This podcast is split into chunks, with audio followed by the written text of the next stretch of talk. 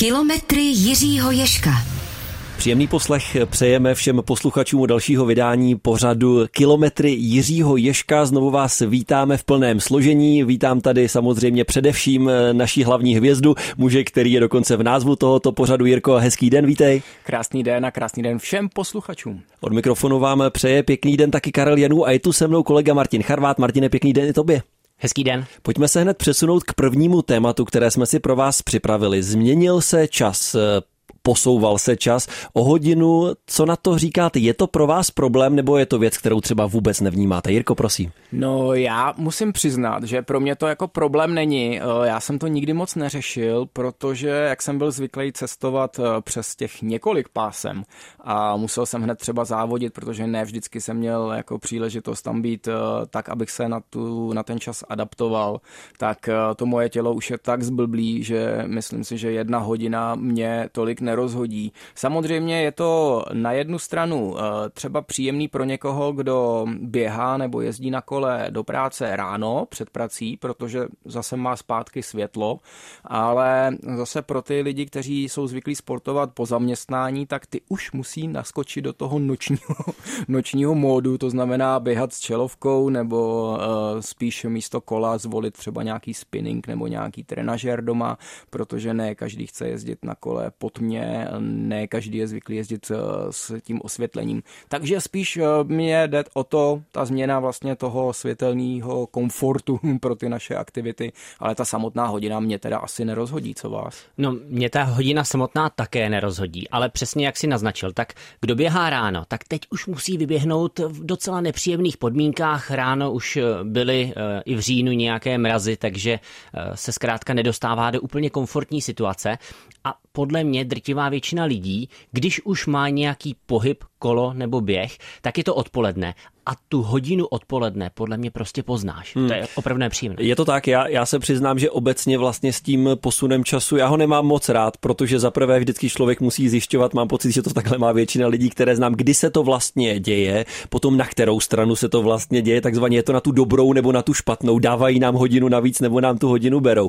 Jinak jako reálně to pro mě asi zas takový dopad, jak říkal Jirka, vlastně nemá. Já chodím do práce převážně odpoledne, takže dopoledne mívám čas a jednou prostě to sluníčko vyjde takže jednou se to světlo udělá. Druhá věc je, že jsem se naučil třeba na kole zadní světlo vlastně z něj nesundavám, protože mi to přijde, že prostě podzim, jaro, zima, to je, to je potřeba být vidět. No a teď, když vyloženě nemám to svoje hezké silniční kolo, tak na tom druhém, na tom gravelovém vozívám i to přední světlo. Prostě chci být vidět, v tomhle je bezpečnost pro mě asi hlavní. O světlech za chvíli, ale pojďme ještě k tomu, co vlastně ta hodina na jednu či druhou stranu způsobí. Ty jsi, Jirko, mluvil o tom, že uh, si hodně cestoval, když si někam přeletěl, přiletěl a dostal se tam, tak uh, ať to bylo plus, minus, jedna, dvě, pět, šest hodin, tak uh, pomohl ti potom nějak běh, pohyb obecně k tomu, aby se rychleji adaptoval na ten režim? No, mě vždycky fungovalo a bylo jedno přesně, jestli to je po čase nebo když jsem letěl zpátky na východ uh, proti času, tak mě vždycky fungovalo okamžitě naskočit do toho režimu vlastně v tom místě. To znamená jít spát opravdu až v tu dobu, co chodí spát uh, všichni uh, v té zemi protože takové to, že člověk je unavený, když jsem přiletěl do Austrálie přiletěli jsme tam ráno a já bych okamžitě si šel lehnout, protože prostě jsem měl nastaveno, že teď mám jít spát. A to tělo si to pamatuje poměrně dlouhou dobu, tak musím přiznat, eh, že mm, tohle bylo těžký, ale právě ten sport mi pomohl, že jsem šel na kolo, tím jsem nějak zaplašil jakoby ten největší nával toho spánku a pak jsem si šel lehnout až eh, v době, kdy prostě byl večer. To na rozdíl od mojí manželky, Sonja vždycky tam přiletěla se mnou, šla si hned lehnout, protože neměla žádnou povinnost, že by musela na kolo a pak se z toho dostávala vlastně třeba týden, deset dnů. Jo. Takže tohle to fungovalo. Na druhou stranu musím říct, že mě uh, ta změna, i ta hodinová, Eh, vždycky dělá problém právě s tou praktickou věcí, hmm. že nevím, eh, jestli se to posouvá dopředu, kam si mám posunout hodinky. Dneska už je to jednoduchý, dneska je všechno, eh, telefon je spárovaný s hodinkami, hodinky jsou spárovaný s počítačem, počítač je spárovaný, já nevím, s mým Garminem na kolo, to je všechno spárovaný dohromady a všechno je to spárovaný s GPS družicí, takže vlastně se o to nemusíme starat a maximálně vím, že si musím změnit čas na, na svojí troubě v kuchyni, tam je jediný, kde to není na nic napojený. Ale uh, předtím já si pamatuju, že jsem měl problém, že jsem nevěděl, zvlášť když třeba mi letělo letadlo a teď jsem nevěděl, jestli už je to přehozený, několikrát. Fakt se mi stalo třeba třikrát, čtyřikrát, že mi kvůli tomu uletělo letadlo, jo? že jsem to prostě nepobral, přiletěl jsem na to letiště a zjistil jsem, že už to letadlo je pryč. Jednou se mi dokonce stalo, že jsem málem uh, vlastně takhle nestihnul start závodu, protože jsme jeli nějaký etapák, myslím, že to bylo okolo Rumunska mm-hmm. a v té době, a vůbec nevím, jestli to platí i teď, ale v té době Rumunsko mělo o hodinu jakoby víc, protože to je víc na východ, tak já nevím, jestli to ještě platí teď. Já myslím, že má pořád. No, a já jsem to nevěděl. Já jsem si říkal, tak Rumunsko je Evropa, že jo.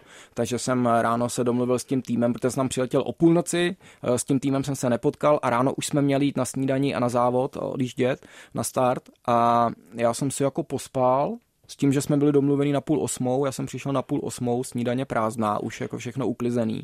A kluci stáli jako připravený s taškama out a já jsem jako rozlepil oči a jako chtěl jsem se nasnídat a jako tohle to si pamatuju, že tenkrát fakt jsem málem nestihnul ten závod. No a to byl desetidenní etapák a kdybych nepřišel na start první etapy, tak asi by to bylo zbytečný tam je.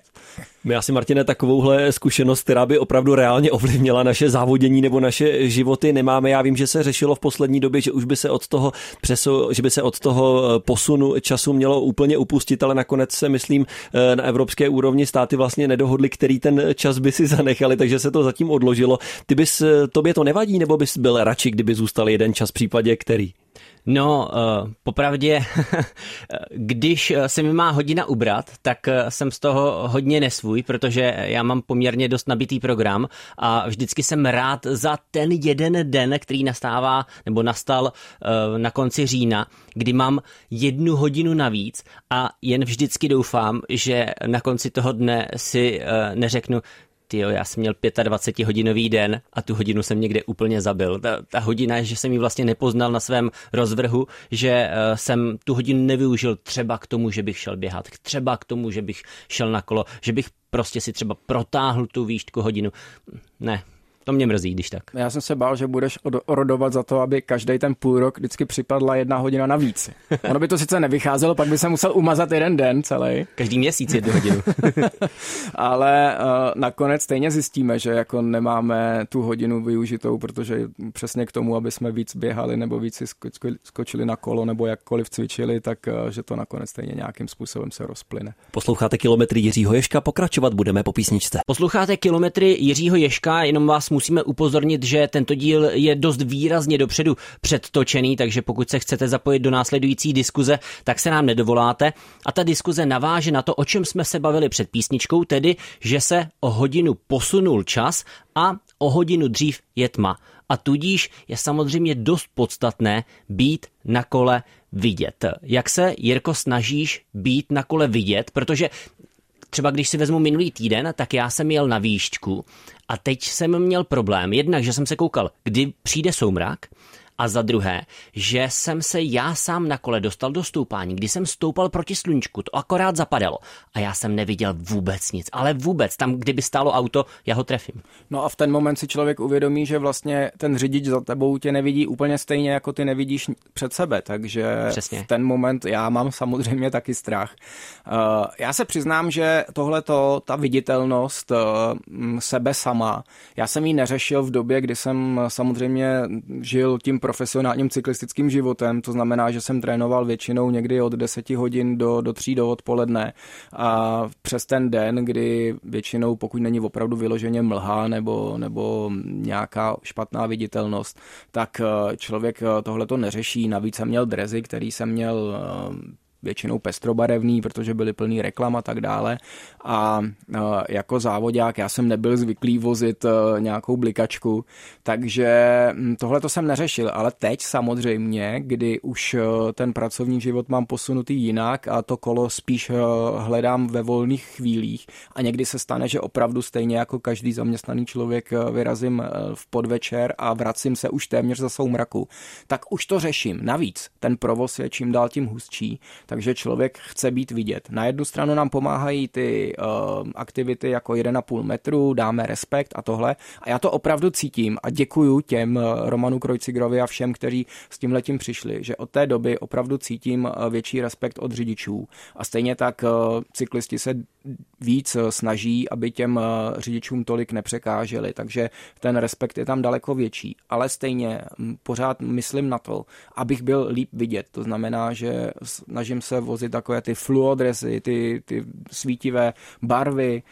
Přidal jsem nejenom světlo dopředu, abych byl vidět k těm protijedoucím, ale co mi skvěle funguje, je takový ten cyklistický radar. Ne kvůli tomu primárně, abych viděl, jak daleko je za mnou auto, to ještě pořád mám ty uši tak vycvičené, že to slyším, ale eh, ten radar se vlastně rozbliká, on funguje jako blikačka mm-hmm. a rozbliká se o to víc, když se k němu přibližuje auto. Bliká nepravidelně, to znamená, že vlastně toho, ehm, ten pohled toho řidiče to dráždí ještě víc, protože když to bliká pravidelně, tak eh, vlastně ty řidiči už na to tolik nereagují, ale když tohle bliká nepravidelně, v momentě, kdy se blíží auto, tak je to, eh, tak je to dobře vidět. Takže tyhle ty věci já využívám a myslím si, že je to takový jako aktivní, bezpeční, eh, aktivní bezpečnost, eh, která každý cyklista by měl dodržovat. Já navážu, já myslím, že si tu otázku Martin nepoložil úplně přesně. On je totiž obrovský rozdíl mezi tím vidět a být viděn. A cyklista je často v provozu tím slabším, protože sdílí třeba silnici s auty nebo s autobusy, dokonce nákladními vozidly. A je strašně důležité, aby člověk přemýšlel nad tím, aby ho viděli ostatní. Takže eh, blikačka dozadu, světlo dopředu, ideálně klidně ve městě taky na to blik blikání a ne na svícení, protože to je právě věc, kterou cyklisté vnímají, že oni vidí, třeba jedete pod lampami a vy vlastně na tu cestu vidíte. Já to světlo nepotřebuju, když jedu z práce večer domů, abych viděl na cestu. Já potřebuju, aby ostatní věděli o mně. A na to je pak eh, navázaná další věc, že třeba teď se mi tady kolega Tomáš Petr smál, když jsem odjížděl domů z práce a dával jsem si na sebe reflexní vestu, jestli mám ještě druhou večerní šichtu a jdu vynášet popelnice, tak ale já to snesu, protože humor je to dobrý, mě to nevadí a já prostě v tu chvíli potřebuju, aby mě všichni viděli, aby mě viděli ze stran, aby prostě o mě se vědělo. A nedávno jsem viděl, já vím, Mirko, že ty si říkal na začátku, že máš rád technická řešení. Já jsem na tom eh, taky podobně ty technologické novinky. Viděl jsem nádhernou věc od jedné americké firmy, která vyrábí pedály, které v sobě mají LED světla. A ty pedály dokonce poznají, která strana toho pedálu je vepředu, jsou placaté, která strana je vepředu, která je vzadu. A při tom točení prostě blikají ze předu bíle, ze zadu červeně. Tohle, kdyby mělo každé každé kolo, které se pohybuje po městě, to by byla nádhera. Problém je, že stojí asi 150 dolarů. No, já možná trochu teď zabrousím uh, do, do našich řad, protože já sám, uh, když jsem se podíval na vyhlášku číslo 341 z roku 2002 sbírky Ministerstva dopravy a spojů a konkrétně do přílohy 13 technické požadavky na jízdní kola, tak bod E co jízdní kola musí mít, jak musí být vybavena. Tak bod E, zadní odrázka červené barvy. Tato odrázka může být kombinována se zadní červenou svítilnou nebo nahrazena odrazovými materiály obdobných vlastností. Plocha odrazky nesmí být menší než 20 cm čtverečních, to je tak 4 na 5 cm. Bod F, přední odrazka bílé barvy. Bod G, odrazky oranžové barvy, takzvaná autožluť, na obou stranách pedálů a bod H na paprscích předního nebo zadního kola nebo obou kol nejméně jednou boční odrazkou oranžové barvy, tou autožlutí, na každé straně kola. Upřímně Máme to všichni tři? Máš to, Jirko? Já rozhodně ne. Já takováhle kola doma mám, patří mým dvěma dcerám. Ty, no ale ty, sám je nemáš. Ne, ta kola to splňují. No, já to také nesplňuju a i když jezdím na horském kole, tak já si na tu horskou cestu nebo nějakou cestu nějak musím dostat. A vlastně také na horském kole, které jede nějakou část po silnici, to také nemám, no. Já musím přiznat, že jsem si těchto těch věcí začal všímat v době, kdy jsem začal jezdit takový charitativní závod okolo republiky, který je non-stop. Mm-hmm. A mhm. občas na mě vycházely ty noční etapy a tam samozřejmě, aby se dovalo na bezpečnost eh, těch, kteří jedou na kole, tak eh, musí mít eh, ty ochranné prvky, to znamená minimálně takovou tu svítivou odraznou vestu nebo, nebo ten kříž, takové ty kšandy, mm-hmm. které se vlastně do kříže zapnou přes oblečení. A pak eh, musí být na paprscích kol eh, takové ty odrazky, přesně buď ty oranžové, nebo se dávají takové trubičky, která se připne přímo na jeden z těch paprsků na tom kole. A když toho cyklistu pak vidíte z auta, tak on opravdu září. Jo. A já si myslím, že kdo jezdí třeba z práce na kole v zimě, tak tohle to je podle mě jako minimum na to, aby ty cesty přežil. Já jenom musím doplnit, že u každého z těch bodů, a tam jich bylo více než eh, nějakých šest do háčka, je doplněná věta cituji, odrazové materiály nahrazující odrazku mohou být umístěny i na oděvu či obuvi hmm. cyklisty, že opravdu, tolik citace, eh, že to opravdu nemusí být vyložení jen a pouze na těch daných místech, ale přesně tak musíš nějakým způsobem až zářit. Já přesně mám pocit, že takhle to vypadá Martine v praxi, protože vím, že i kamarádi, kteří jezdí na silničkách a opravdu nemají na paprscích ta kola, to zase zdravím svoji čtyřletou Klárku, ta je tam má, dokonce i ty speciální korálky, které dělají zvuk a je za to strašně ráda. Ale a ty ví, také. Já samozřejmě také, ano, když jedu s ní, ale vím, že jako policie vlastně nemá problém s tím, když máte na tom kole zezadu světlo, které funguje, když ho máte zepředu skvělé a když máte na sobě ty reflexní prvky a dneska už to opravdu není jenom eh, otázka, řekněme, nějakých luxusních značek, ale už jako ledacos, co se dá koupit na zimu, tak to prostě v sobě ty reflexní prvky má a je to skvělé, protože je to opravdu vidět na velkou vzdálenost. Tak si myslím, že policie takhle vybaveného cyklistu asi nebude v reálu popotahovat za to, že na silničních pedálech prostě ty odrazky nemá. Ty si, Jirko, zmiňoval něco o radaru. Jak to prosím tě funguje? Protože my, co jezdíme na horských kolech, to úplně neznáme. Myslím si, že to je výsada vás silničářů. No samozřejmě to více používají silničáři, protože primárně to bylo na to, aby člověk eh, věděl, že za ním jede auto, jak je daleko, jak se blíží, protože to je propojené s tím počítačem, který máme na řídítkách. A tam se ukazuje vzdálenost vlastně, že tě dojíždí nějaké auto, dokonce je vidět i jestli to je nákladák nebo jestli to je eh, jenom, jenom osobní auto. Odfiltruje to cyklisty, protože pokud jedeš pelotonu, tak by si furt za sebou někoho měl. A eh, ta blikačka je s tím vlastně jakoby propojená a reaguje právě na to, jak moc se to auto blíží. To znamená, když eh, za tebou není nic, tak jenom tak klasicky bliká a jak se přibližuje auto, tak se rozbliká ještě víc, silněji a nepravidelně. Takže to upozorňuje jak tebe, že to auto je, i kdyby ho neslyšel, a upozorňuje to i toho řidiče. Je to praktická věc a uh, Teď jsem zrovna jako slyšel informaci, že už jich snad jezdí přes 30 tisíc v republice, jo. takže těch, těch radarů, že se prodalo tolik.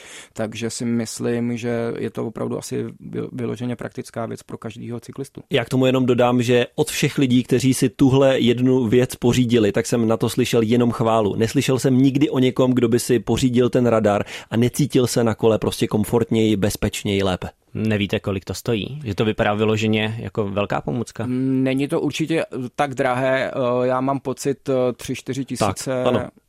Myslím, že, myslím, no. že to vyrábí především jedna americká firma, nebudeme samozřejmě jmenovat, ten nejnovější model je asi trochu dražší, ten tam má dokonce v sobě kameru, ale jako pro funkčnost to asi není nutné a ten o jednu starší, jak říkal Jirka, já myslím 3-4 tisíce. Hmm. Není to málo, ale Slyšel jsem jenom pozitiva, no. Kameru a na displej koukáš na obrazovku. Ne, to ne. Ne, podle mě to je kamera, jako mají uh, řidiči v autech za sklem, uh, která je potom třeba jako důkaz, uh, funguje pro nějaký vyšetřování a tak dále.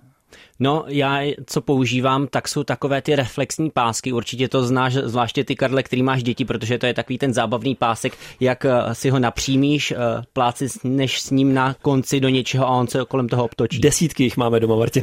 Ale to je jako úplně jako položková záležitost jako zadarmo, většinou na všech firemních akcích se tohle to fasuje, nebo to dostaneš jako dárek a já si myslím, že to jako pomáhá strašně moc a já to třeba používám, když jdu běhat uh-huh. a běžím eh, mezi vesnicemi, já nevím, po silnici chvíli, tak eh, samozřejmě večer po setmění je tohle to úplně ta nejjednodušší věc a je to dobře vidět opravdu z auta a pomůže to zachránit život, si myslím.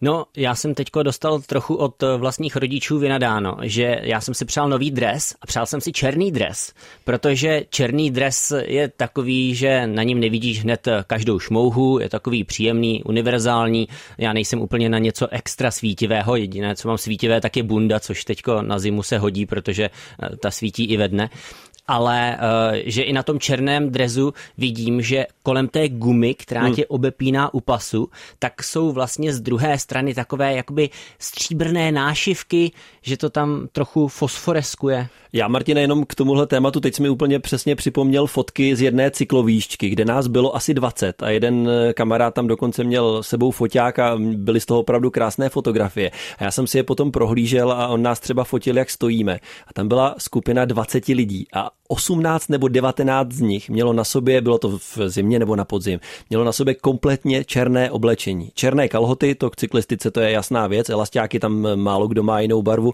kromě aktuálního mistra světa, ale to, že ta bunda je taky černá, to dohromady není úplně šťastné řešení. Já nikoho nechci nutit, ať si jde okamžitě koupit fosforově zelenou, ale jenom zamyslit se nad tím, že vlastně ten cyklista, když je jenom černý, tak to není úplně ideální na té šedivé silnici. Na druhou stranu všechny ty firmy už dneska komponují právě do těch drezů i do těch černých eh, určité ty reflexní prvky a když eh, potom zase vidíš fotku z večera nebo fotku z podzimu nebo ze zimy toho pelotonu, tak tam vidíš jenom ty proužky na těch kapsách vlastně, protože to ten blesk samozřejmě vytáhne a je vidět, že i tohle to skvěle funguje a když se to doplní potom nějakou tou blikačkou nebo tím radarem, tak je to úplně dostačující. Říká Jiří Ježek, pokračovat budeme po zprávách. Kilometry Jiřího Ješka. Pokračujeme po zprávách, posloucháte kilometry Jiřího Ješka. Jak jsme vám už řekli při eh, minulé části, tak tento díl musíme přetočit. A to tak výrazně, že se nedostane úplně ideálně na naši oblíbenou rubriku Kdo toho, kolik za uplynulý týden najel. A tak to tím pádem trochu změníme. Zbývají nám dva měsíce do konce roku. Takové dva měsíce, kdy každý má nějaké povinnosti. Najednou se nám blíží Vánoce, vánoční večírky, všechny další události. A tak mě zajímá, Jirko, jaký máš svůj plán, cíl toho ještě naběhat na do konce roku? No je pravda, že já se vždycky snažím, aby to číslo na konci bylo nějak kulaté, bylo nějak jubilejní. Jo. Takže já se vždycky tak někde právě kolem tohohle uh, období, kdy nám přesně začínají ty vánoční večírky a už není počasí úplně na to každý den vyrazit na kolo, tak já se vždycky podívám, kolik mám najeto do teďka a kolik by to tak jako chtělo najet uh, do konce roku, abych to číslo nějak zaokrouhlil každý rok eh, za poslední, já nevím, tři, čtyři uh, ty roky, které už vlastně mě ta cyklistika tolik neživí a nemám na ní tolik času, tak se snažím aspoň těch 10 mhm. tisíc mm-hmm. uh, nakroutit. Teď mám nějakých 7, 9, možná 8 tisíc, takže mám pocit, že bych chtěl za ty dva měsíce dojet do těch 10 tisíc, to znamená za listopad a za prosinec za každý měsíc aspoň tu tisícovku. Nevím, jak to udělám, budu muset možná odletět někam na Malorku, ale um, tohle to je můj cíl a chtěl bych to zvládnout. A to samý s běháním, kdy mi do 2000 eh, za tenhle rok chybí nějakých, uh, já nevím, asi 250 kilometrů, mm-hmm. tak to taky budu muset jako nějakým způsobem dohnat. Ale je to dobrá motivace. Ano, rychle jsem si odvěřil na tvé aplikaci, že máš pravdu. Víš to naprosto přesně, kolik ti zbývá. No já e, vlastně navážu, já jsem na tom hodně podobně, taky jsem se na to díval, tahle tvoje otázka mě donutila se k tomu zamyslet, e, proč vlastně to dělám a jestli mi na těch číslech taky záleží nebo ne. A asi by byla lež, kdybych řekl, že mi na tom nezáleží. Takže pokud, a myslím, že taky je reálné, že bych to mohl do konce roku dotáhnout na nějaké kulaté číslo, tak pokud to třeba takhle bude vypadat i za měsíc, že to realistické je, tak bych asi se snažil o toto na to kulaté číslo dotáhnout dosáhnout. Na druhou stranu vlastně mi na tom asi za stolik nezáleží. Asi mi víc záleží na tom, že jak jsem vlastně říkal, i tenhle pořad mě přivedl k tomu, že se dál chci snažit o to, abych sportoval pravidelně.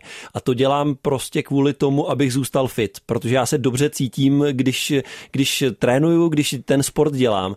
A teď mi k tomu přibyla taková hezká motivace. S kamarády jsme se rovnou na konec března přihlásili na závod, takže já vlastně budu muset jezdit a budu muset na tom být asi nejlíp, co jsem kdy v životě byl a to je asi to nejlepší, co, co mě prostě požene dál.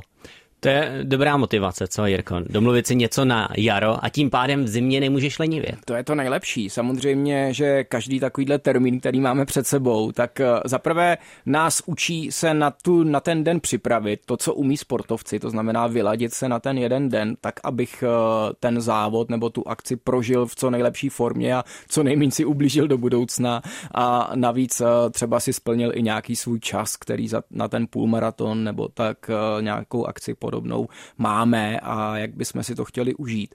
Ale eh, samozřejmě nesmíme se nechat, eh, nechat jako zbláznit natolik, že začneme zanedbávat svoje povinnosti. začneme, začneme si myslet, že ten sport je to hlavní, to není, ale ta pravidelnost, přesně to, jak si říkal Karle, to je to asi to důležitější než, než ty samotné čísla. Martine, co tvoje vůle, jak to s ní vidíš do těch nadcházejících dvou měsíců? No já právě tuším, že mám poměrně dost eh, těch pracovních povinností, protože se blíží začátek sezóny alpského lyžování, mm. blíží se také zimní sezóna plavání. Já jako reporter vím, že na některé ty akce pojedu a ty to jako určitě znáš ve chvíli, kdy se někam potřebuješ přemístěvat, tak si rád najednou, že tam jsi, nějak se tam potřebuješ aklimatizovat a najednou už nestíháš, potom tam máš nějakou pracovní náplň a musíš vyloženě hledat ten čas hmm. na to, aby si to dělal. Eh, a když si ještě k tomu přidáme, že řada lidí do toho bude mít eh, vánoční večírky, ty já nestihnu kvůli zmíněným akcím, eh, když si vezmeme, že samozřejmě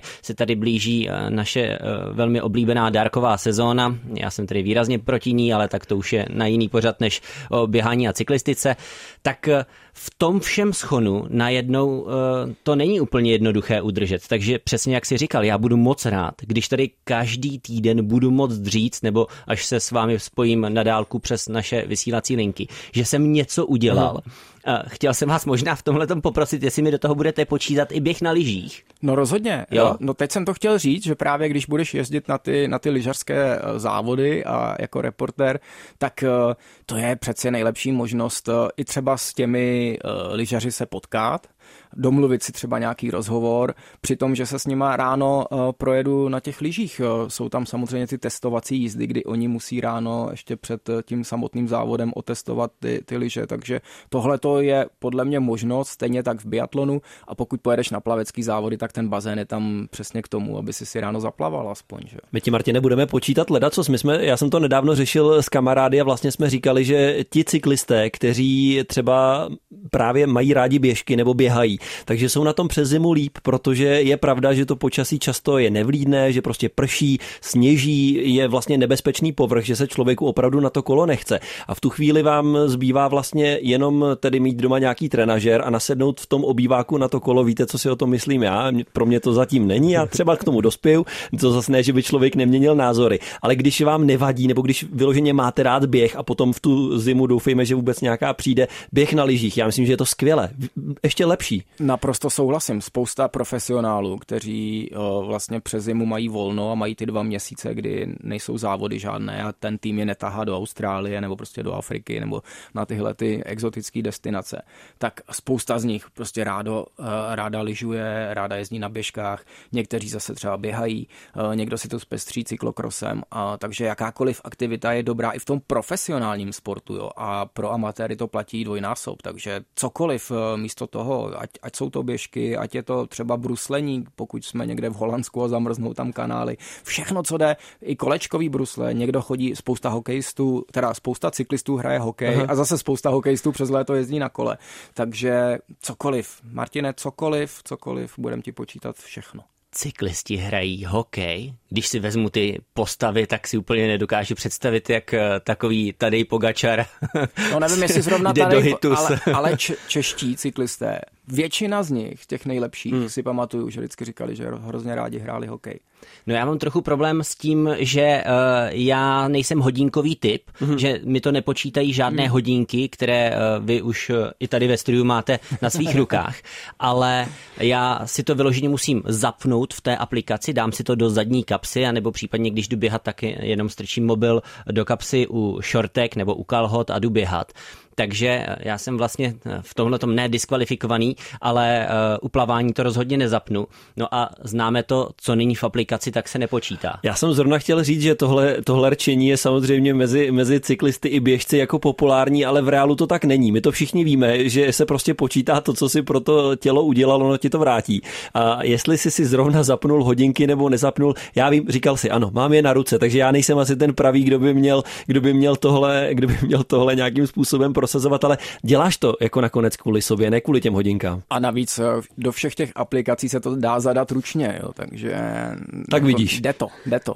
Pokračovat budeme po písničce. Posloucháte pořád kilometry Jiřího Ješka, před námi čtvrté dnešní téma, pravděpodobně to nejobsáhlejší, asi to závěrečné tím pádem. Pánové, my jsme to už v minulosti trošku nakousli. Kolik si toho oblec v tom aktuálním počasí? Jak to nepodcenit, jak to nepřehnat? Jirko, pojďme začít ze široka. Nějaká univerzální rada?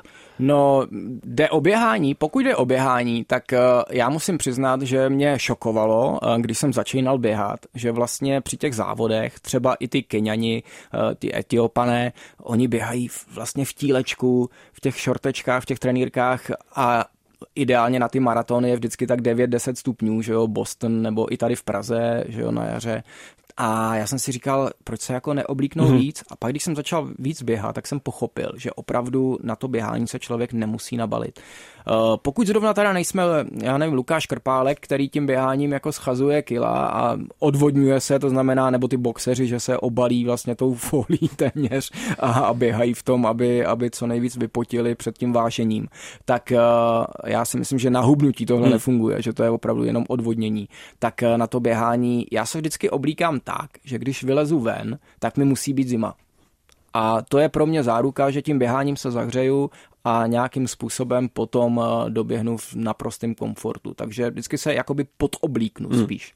Takže se nekoukáš ani moc na teploměr, jenom pocitově eh, ruka z okna a nějakým způsobem se přizpůsobit tomu, co cítíš. No tak jako za ty, za ty tři, čtyři roky už mám zkušenosti a mám eh, typy oblečení a materiály, kterými přesně hrajou do té teploty, která venku panuje.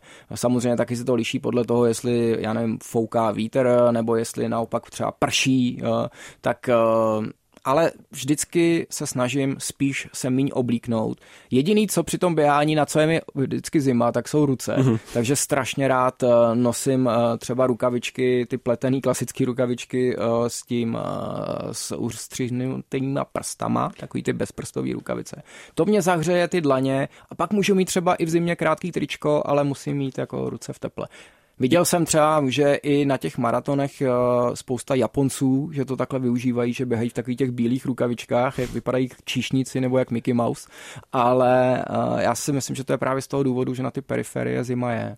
Jirka zmínil ty závody, já vlastně musím říct, že mi přišlo skvěle, když jsem poprvé viděl, že třeba pro amatérské závodníky na těch půlmaratonech, maratonech, když není dobré počasí, tak ledac, kde se počítá s tím, že vy tam přijdete na ten start a abyste tam nepromrzli, tak třeba dopředu s tím počítáte a přinesete si tam na sobě nějakou starou mikinu a oni potom je sbírají a, ty, a to oblečení vlastně darují na dobročinné účely nebo někomu, kdo ho potom ještě využije, kdo ho, kdo ho může potřebovat dál. A to mi přišlo úplně úžasné. Tohle jsem viděl v Británii, že se děje. A přišlo mi to fantastické, protože přesně jak Jirka říkal, často může na ten závod nevít počasí. Vy se obléknete na to, že běžíte, třeba ten půlmaraton, takže v běhu opravdu hned po chvilce se zahřejete. Ale když tam čekáte třeba 10-15 minut na ten start, tak můžete úplně promrznout. A tohle mi přišlo skvěle. No to mě teď vlastně napadá, jak o tom mluvíš, když je maraton, půlmaraton, akce třeba pro 10 tisíc lidí, tak eh, jsou tam nějaké skříňky, když přijdu a, a, budu si chtít odložit, tak tam opravdu bude jako 10 tisíc skříněk. Na těchto těch velkých závodech jsou šatny, kde se člověk může převlíknout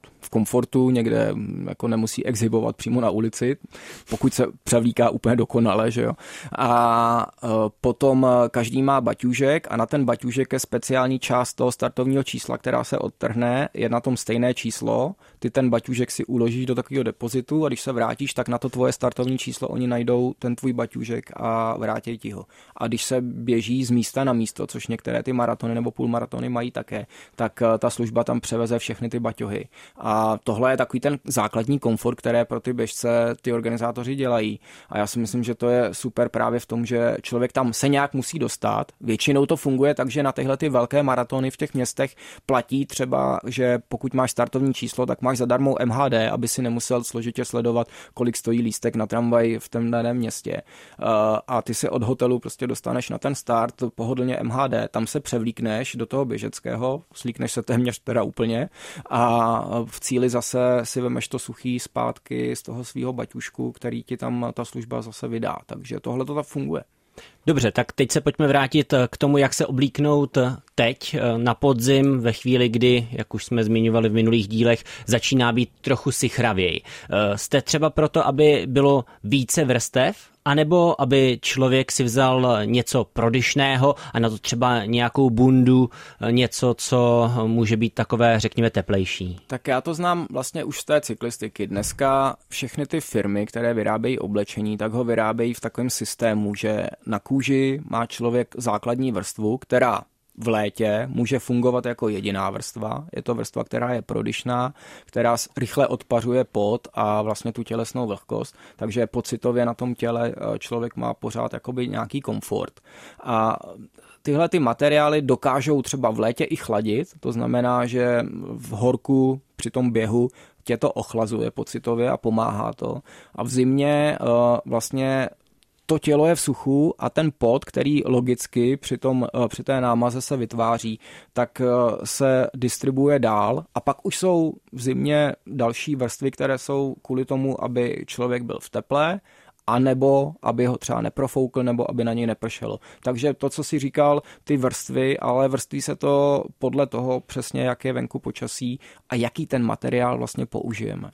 Já běhám eh, v podstatě, Martine, nějakých eh, pět let navážno, řekněme, a úplně si živě pamatuju, protože to není tak dlouho, jak jsem úplně změnil svůj názor na, řekněme, speciální oblečení, tedy oblečení třeba na běh. Ono se řekne, běhání to je jenom o těch botách. Koupíte si boty a nic dalšího nepotřebujete. Je to absolutní pravda. K tomu, abyste vyběhli, nepotřebujete nic jiného, kromě nějakých možná tenisek, které doma ostatně najdete. Ale všechno, co si koupíte, co je, řekněme, vyrobené speciálně k tomu danému sportu, sportu, když se bavíme o běhu, tak vám prostě usnadňuje život. Je, je to samozřejmě, ulehčuje vám to v peněžence, to je nepříjemné a zabírá to čím dál tím víc místa ve skříni, to je druhá nepříjemnost. Já teď jsem zrovna se díval na svoje běžecké oblečení já mám čtvery různé, tvery různé kalhoty, pokud jde o délku. Já mám jedny elastáky úplně celodlouhé, druhé jsou dvoutřetinové, pak mám jenom ty nadkolena, potom mám úplně krátké kraťasy. A přesně jsem si vzpomněl na to, jak jsem si před těmi čtyřmi, pěti lety říkal, teď přece na to nebudu nic potřebovat, to si vezmu ty kraťasy, které mám, co já vím, dáme na fotbálek. A není to tak. Stejně tak si člověk řekne, tak stačí bavlněný tričko, který má na potisku něco sportovního, abych nevypadal, abych neběžel do lesa s Mickey Mousem na zádech.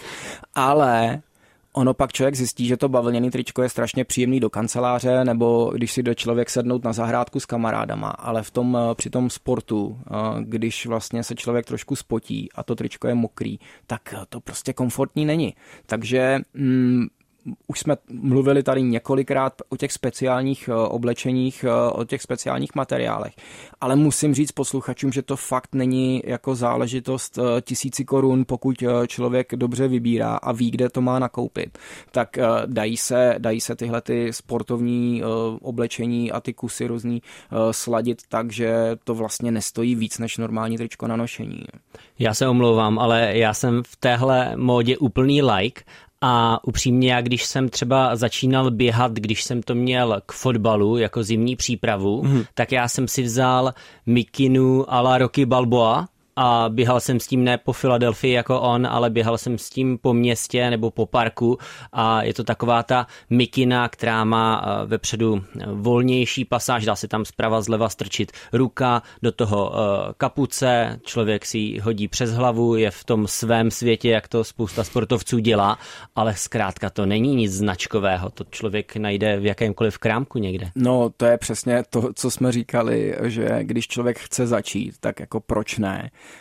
a pokud to má to běhání jenom jako doplněk, nebo někdo třeba i jako mm, aktivitu na, já nevím, prvotní zhubnutí, tak, eh, tak je úplně jedno asi v čem běhá, ale když člověk chce běhat pravidelně a pozná ten komfort toho oblečení, který je udělaný pro ten sport, ať je to cyklistika nebo běhání nebo jakýkoliv jiný sport, tak, eh, tak samozřejmě už potom nechce zpátky. Ne? Jak tomu vlastně moc nemám co dodat, eh, přesně tak. K tomu, abyste začali, nepotřebujete Můžete jít do obchodu specializovaného, který prodává jenom běžecké boty, běžecké oblečení a utratit tam půlku výplaty. Opravdu nepotřebujete.